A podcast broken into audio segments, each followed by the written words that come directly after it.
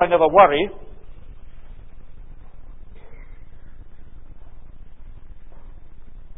you know I'd be telling a lie. And if you say, if I said I never fretted, you might well call me a hypocrite, and you'd be right. I do worry, and I do fret. But I suspect I'm not the only person in this room that worries. W.H. Auden said we live in an age of anxiety, and every time we look at the TV and the 24 7 news coverage, I'm sure we'd have to agree with him. So, Peter's advice there in verse 7 cast all your anxiety on him because he cares for you is highly relevant and practical. But of course, whether we accept his advice and whether we accept anybody's advice depends largely on what we know about the person who's giving the advice. And I think you'd probably agree that if anyone was really qualified to give us advice in this area of anxiety and worry, surely it had to be Peter. This action man who was always getting into trouble and who must have worried. He was a dab hand at getting into trouble. And he had that wonderful ability that some of us also possess of being able to open his mouth wide and just put his foot in it. That was Peter. Speak first, think afterwards.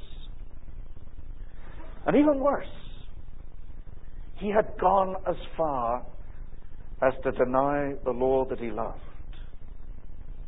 No wonder he says, and I think he says it with real feeling and conviction, that the devil prowls around like a roaring lion looking for someone to devour. Be self controlled and alert, says Peter. I know. I've been caught.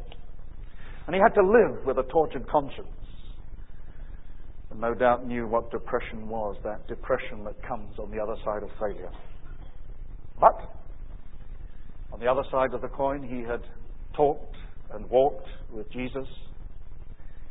He'd seen the Lord gird on the apron of humility as he washed Peter's feet. He'd been an eyewitness, he says here, of his sufferings. And he'd even witnessed the glory of his resurrection. Interesting book, Peter's book. Uh, glory and suffering, suffering and glory. The themes come again and again. And he had come face to face with the glory of his risen Lord. And he'd been there at that breakfast at the side of the lake. And he experienced that loving, restoring grace of Jesus firsthand. I like verse 10 where he says, The God of all grace, and he goes on to say, will himself restore you. And I can imagine Peter, the one who wobbled when he hit the moment of crisis, speaking with great conviction in his heart that he, this one who had denied his Lord, had met the Lord of glory. And rather than being shriveled up and destroyed, he'd experienced the love and the care of the master as he'd given him that commission three times over to feed his lambs, to be a shepherd to the flock, which is precisely what he is doing here.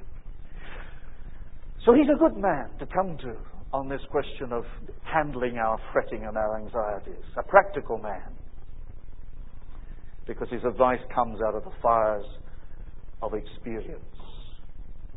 And of course, he had a practical pastoral concern in that first century with the church suffering as it was. You see, Jesus never promised that anyone that would follow him was in for an easy time. There was no prosperity gospel. You won't find real basis for prosperity gospel in the Gospels.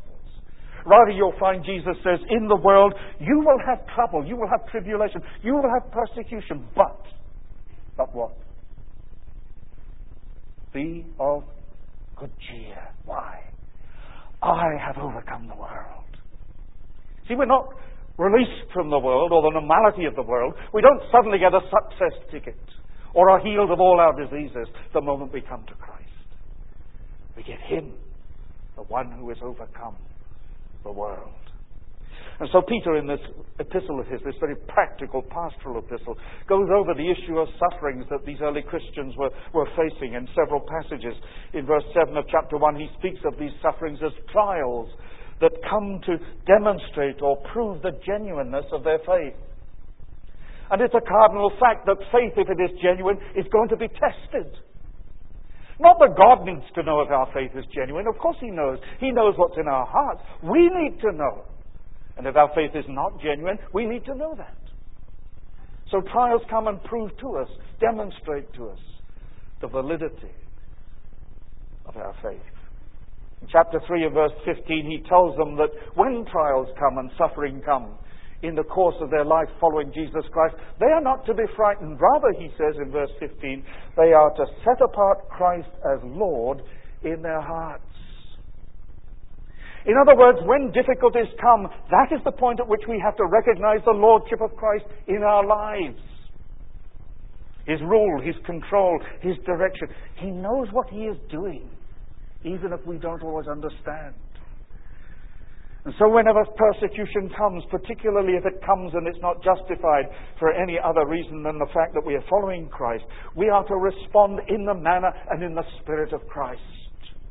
Another translation of that verse says, If we suffer for righteousness' sake, we are not to be afraid. We are not to be troubled by those who inflict that suffering on us. But in our hearts, we are to regard Christ the Lord as holy and make our defense with gentleness, respect, having a good conscience that those who slander us may be put to shame by such a response. How hard it is, isn't it, when you're falsely accused, not to lash back we worked for many years in Indonesia, and perhaps many of you know that there's a, an appalling persecution going on, and many Christians have made that ultimate sacrifice. Tragically, in some situations, some have responded in kind and sought to get their own back on those who killed them. That's not the response that we are to have as followers of Christ. Uh, one day, my eldest son John pushed his next brother Mark over onto the floor in a rather violent way. And when Adele uh, made an inquiry, she discovered that Mark had upset John's painting set. So Adele sat down and, with good uh, genes in her from the Macbeth family, she decided to give a wee sermon. And she said, Look, two rights don't make a wrong. Sorry, two wrongs don't make a right. I'm glad you're awake. Two wrongs don't make a right. And John, who always had a theological answer, even from the age of three, said, No, but it makes both sides even. That's not the paradigm. That's not the framework within which we react as believers. In fact, when you go back into Peter's epistle, chapter 2 and verse uh, 20 to 23. We haven't really time to read it all, but the principle there, he points out that when Jesus was reviled, he didn't respond in the same way. He did not revile in return. He did not retaliate. And he has left us an example that we should follow. When he was reviled, he did not revile in return. When he suffered, he did not threaten, but he continued trusting himself to him who judges justly. And that is the appropriate response. Chapter 4, he tells them that they're to think of their sufferings as a privilege. Verse 15, he says, Have no fear. Verse 12, he says, Don't be surprised at the fiery trial. And in verse 16, he says, If you suffer as a Christian, praise God. Don't be ashamed. Praise God that you bear the name. And one of the reasons that Peter gives is a witness of the sufferings of Christ is that he knows that a day is coming when we shall all be part, also be partakers in the glory that is to be revealed. The suffering and the glory, that theme that recurs again and again in Peter's epistle. And then in chapter 9, he goes, chapter 5 and verse 9, he goes on to tell them that they're not alone when they suffer. These sufferings are the common experience of your brothers and sisters throughout the world. Sometimes it's hard to realize that in this past century there have been more martyrdoms than in all previous 19 centuries. Now we know that Peter here is speaking to the suffering church in the first century. But no century is without sufferings, and no situation for those of us who follow Christ is without difficulty and anxiety. The form of that suffering may change, the fact of that suffering does not change. So Peter's advice cast all your anxiety on him because he cares for you is just as relevant for us today here in Edinburgh as it was for those first century Christians. But the answer is how do you do it? The question is rather, how do you offload your worries and frettings? How can we enter practically into that experience of being able to offload our fretting and our anxiety. I want to say to you briefly two things. First of all, I believe it calls for a right attitude of heart. A right attitude of heart, a certain kind of mindset. And then, secondly, I think it calls for something that is very uncommon. That is sanctified common sense. One of the rarest commodities around. A right mindset and some common sense. First of all, then, a right mindset. Look at that verse again, verse 6 and verse 7. In the NIV, there's a full stop. In other translations, there is no full stop after the end of verse 6, just a comma, because the two are actually integral and linked together. It says this Humble yourselves, therefore, under God's mighty hand, that he may lift you up in due time, casting all your anxiety on him, because he cares for you. And the first thing to notice here in this passage is that this attitude of our humbling ourselves before God, our submitting to His authority, grows out of a life where we practice humbling ourselves and submitting ourselves to one another. Of course, the context is that of elders and young men who are singled out, I presume also young women. They are to respect and they are to profit from the experience of those who have been set in authority over them as overseers of the flock. And these people, who are the overseers, they're not to lord it over the flock. They've been entrusted with the job of shepherding the flock. And I think it's a lovely touch when Peter says in verse 1 that he appeals to them not as the apostle, not as a mighty preacher, he appeals to them as a fellow elder. He puts himself on the same level as those to whom he is appealing. And he says in this context that all of us are to gird on the apron of humility that we might serve one another. And in order to back up that exhortation, he takes a quotation out of Proverbs chapter 3 and verse 34 when he says this For God opposes the proud, but gives grace to the humble. In other words, the proud man will find that he has God as his adversary but there is grace for the humble. And if you and I are going to be able to begin to cast all our anxieties on Him, is it not grace that we need in order to be able to do so? It isn't a natural gift that many possess. God opposes the proud, it gives grace to the humble. And in the second place, we are to clothe ourselves with humility towards one another because ultimately we recognize that we are submitting ourselves and humbling ourselves before Almighty God. In fact, he describes it here as to humble ourselves under God's mighty hand. Now, you've heard that phrase before, haven't you? Comes through the Old Testament. It's an Old Testament concept. The mighty hand of God. The deliverance from Pharaoh and the bondage in Egypt was because of the intervention of the mighty hand of God.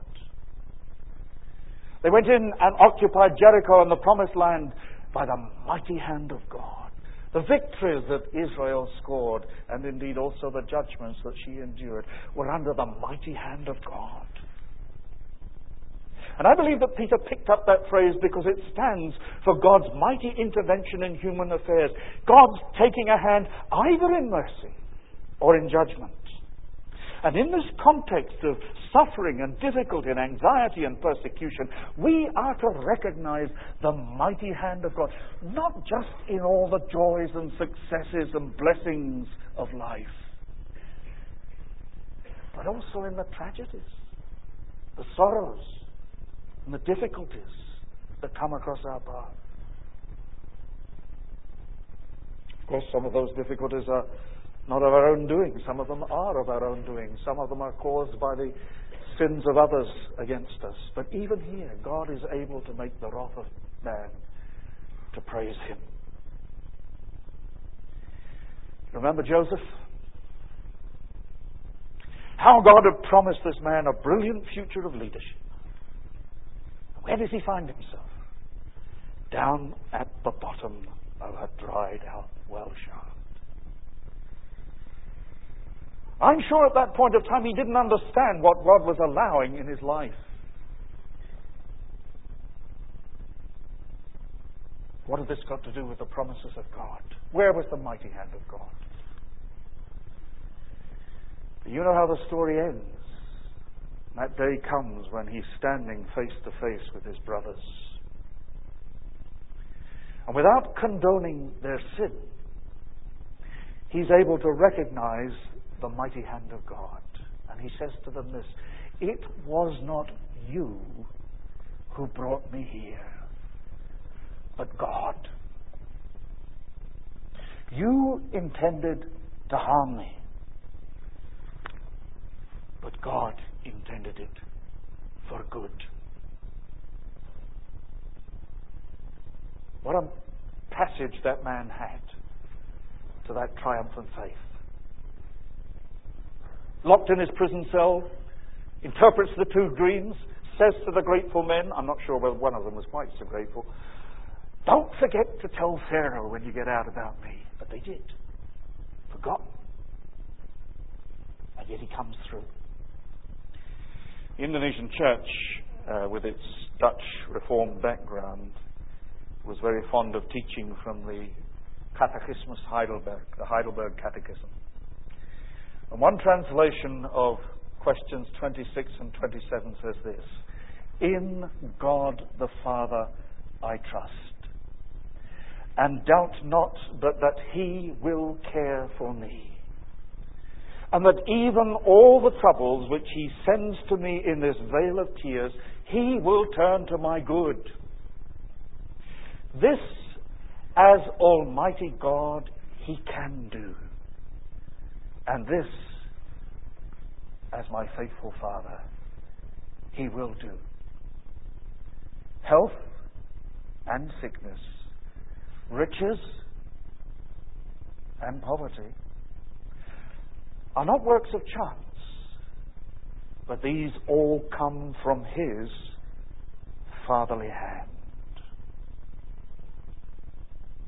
You see, just because at a particular point of time in our experience of life, something comes into our lives that we do not understand, should never be allowed to become a basis on which to doubt the goodness of God and His fatherly care. That's what I mean about a mindset, an attitude of heart. Because if you know that, if that is the fundamental orientation of your life, that is the conviction that undergirds your convictions, that there are no second causes to God's mighty hand, then as we humble ourselves under that mighty hand, as we submit, then like Joseph, we are liberated from that bitterness and fretting and anxiety. How Joseph could have been angry and bitter and had his revenge against his brothers. How often you see that on the TV, that desire for hatred and revenge. That is not setting apart Christ as Lord in your heart, who, when he was reviled, did not revile or retaliate.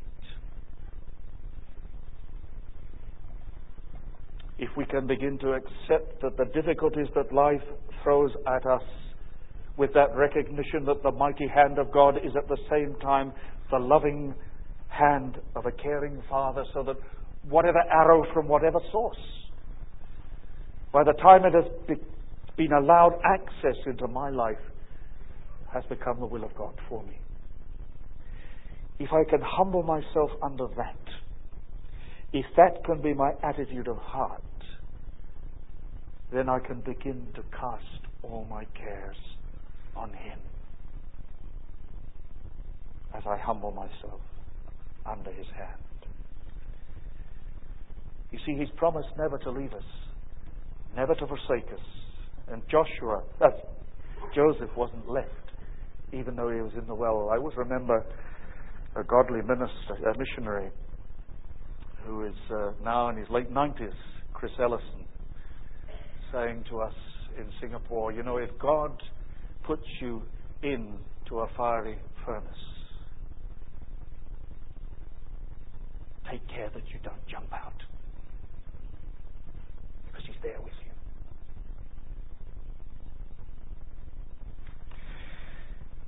So, a right mindset. Secondly, more briefly, you'll be glad to know, sanctified common sense. Now, what do I mean by sanctified common sense? How do you offload anxieties in everyday life?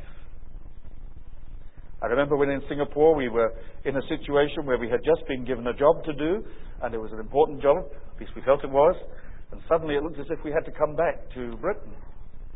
And I can remember the tension and the anxiety. What's going to happen with this job? And then the name of a Dr. Peter Patterson, who some of you may know, as a missionary Korea, was put forward. And he came and took my place. And the sense of relief. I knew he was competent. I wasn't letting anyone down. My sister is an interesting young lady, not so young, she's older than me, so as you can guess, uh, she's getting on. Saga, let's say, plus, plus. And her cars were Saga plus plus, and I think she had a strategy. She joined the RAC, and uh, she had the get home policy, and whenever she came to visit us, it always seemed to me as if she broke down. And I remember one night she uh, had set off late at night on the M4 back to Devon where she lived, and uh, the car broke down. And she said it had been the week where some poor woman had been killed uh, on the motorway as she was phoning up for help. And Joan was sitting there in her car just wondering what to do when she noticed a few yards further down on the side of the motorway a flashing yellow light and she thought she recognized something, and she got out of the car, and she ran down the motorway, and she looked at this man who was standing there, and she said, Are you an RAC man? He said, Yes, dear, what can I do for you? Well, the sense of relief. Competent, able. She could entrust her problem to him, and he actually drove her all the way back to Devon. It's a good ploy, actually. I'm not advertising for the AA. Missionaries, of course, have to travel on all kinds of uh, planes and boats. I remember traveling in an old uh, DC-3, and for some reason, instead of it going down through the middle of the island, it went out to sea. And we said to the stewardess, who had no sense of humor whatsoever, why is this plane going this way down to South Sulawesi? And she said, well, it's because we go over the water because we know that these planes float. Comfortable feeling. One day we were sailing across the Gulf of Tomini, which is also up in the Moluccas in Sulawesi, from Parigi to Poso. And we were in a tiny diesel engine boat, and uh, my traveling companion was terribly nervous at sea. He couldn't swim and he didn't like the water, and then it started to get windy. And of course, Indonesians love to tell you horror stories they sit there telling you how that the week before the pirates, there's still pirates in these waters, the pirates had commandeered one of these boats and all the passengers had just disappeared. You know, and you're sitting there thinking, who's next? And this boat uh, started to rock about when the wind got up a little bit and uh, there was a fresh breeze. And I was enjoying it, but my friend certainly wasn't. But then at the back of the boat, there was a, a, a typical Indonesian uh, sailor.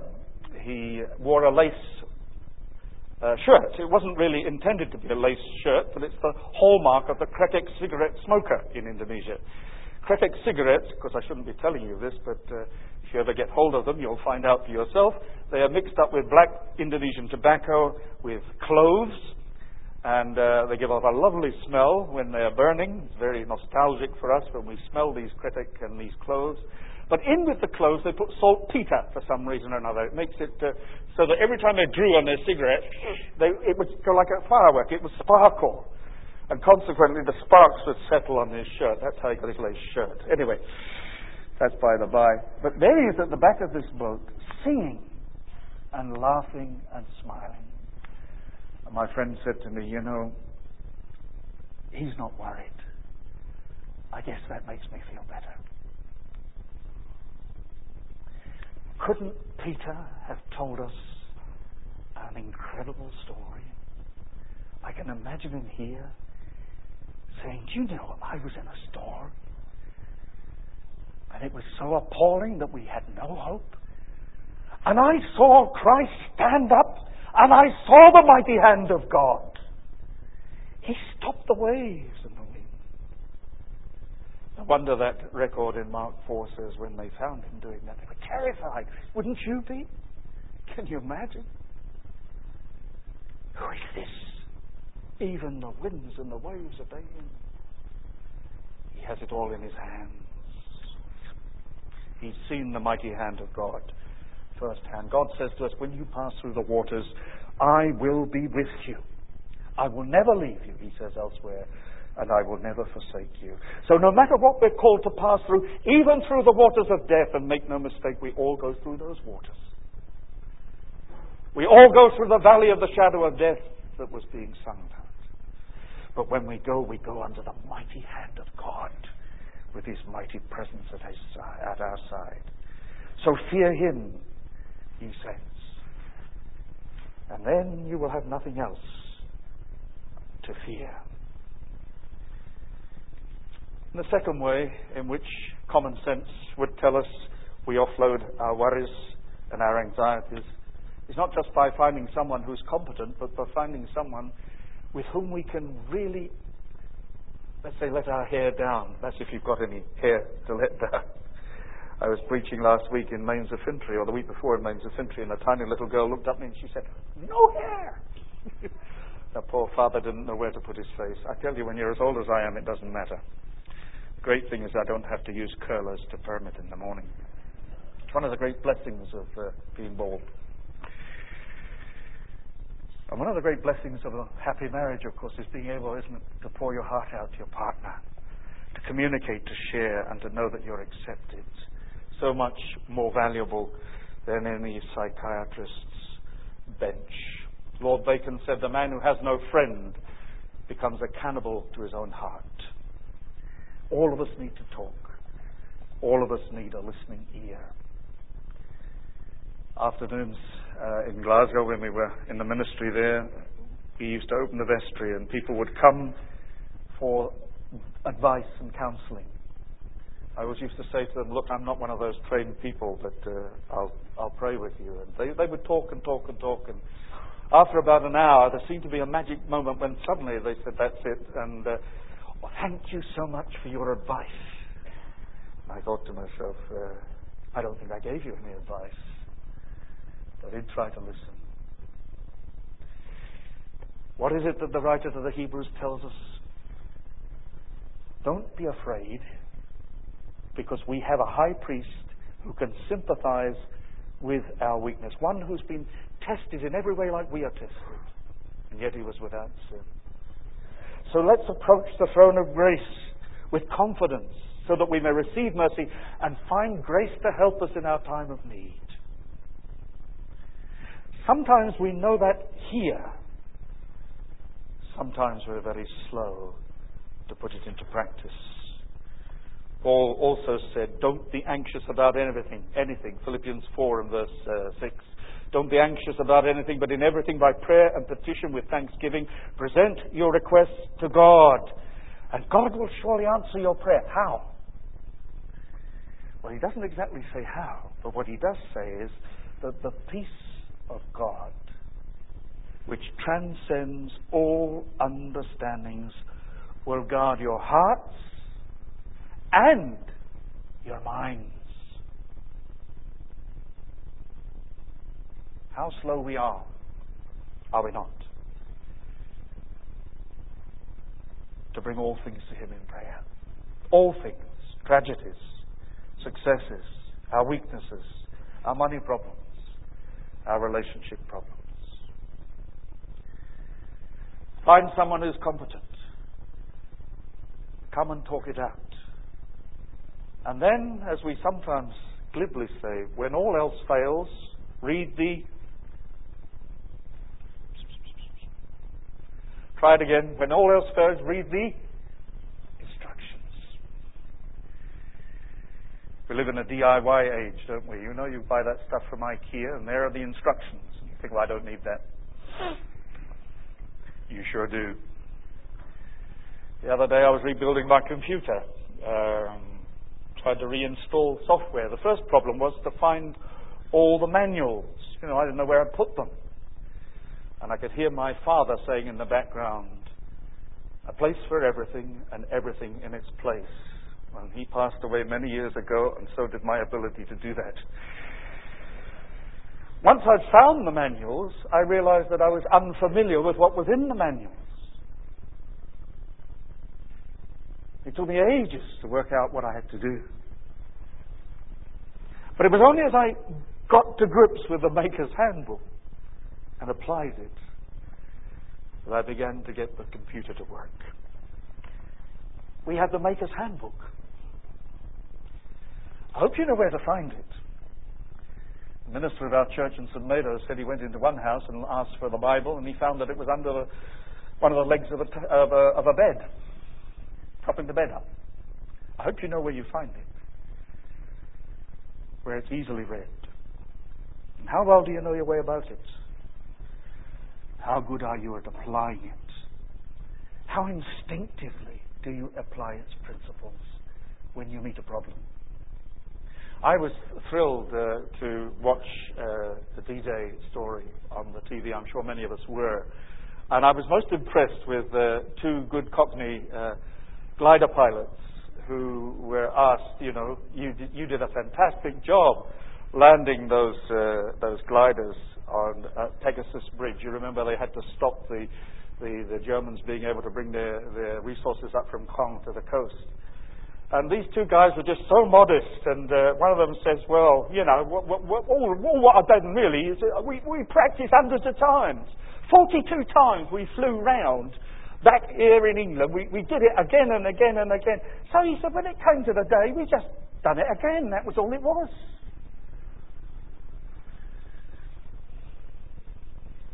Would that we so knew our Bibles that when we had to land on Pegasus Bridge."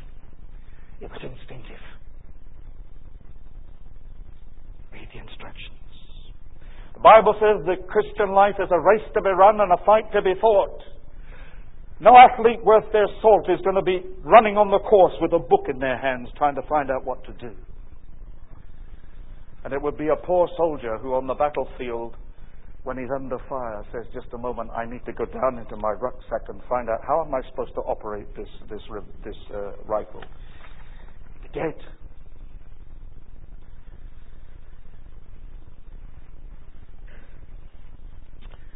We need to master the book and be mastered by it. There's no easy way to do that. There is no magic way. Never treat the Bible like a chocolate box of juicy verses that you want to pick out the ones with the soft centers because they suit you. We have to get to grips with the whole counsel of God. As that good Baptist Spurgeon once said, our very blood needs to be bibline.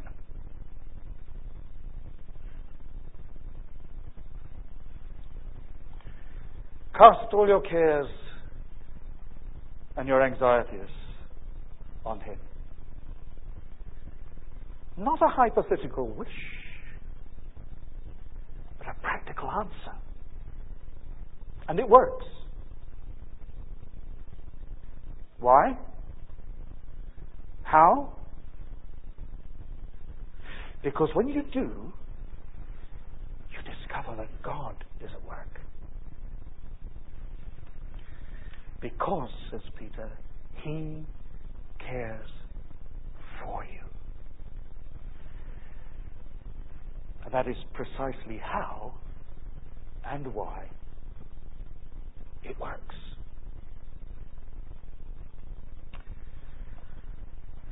Let's close by singing a hymn together.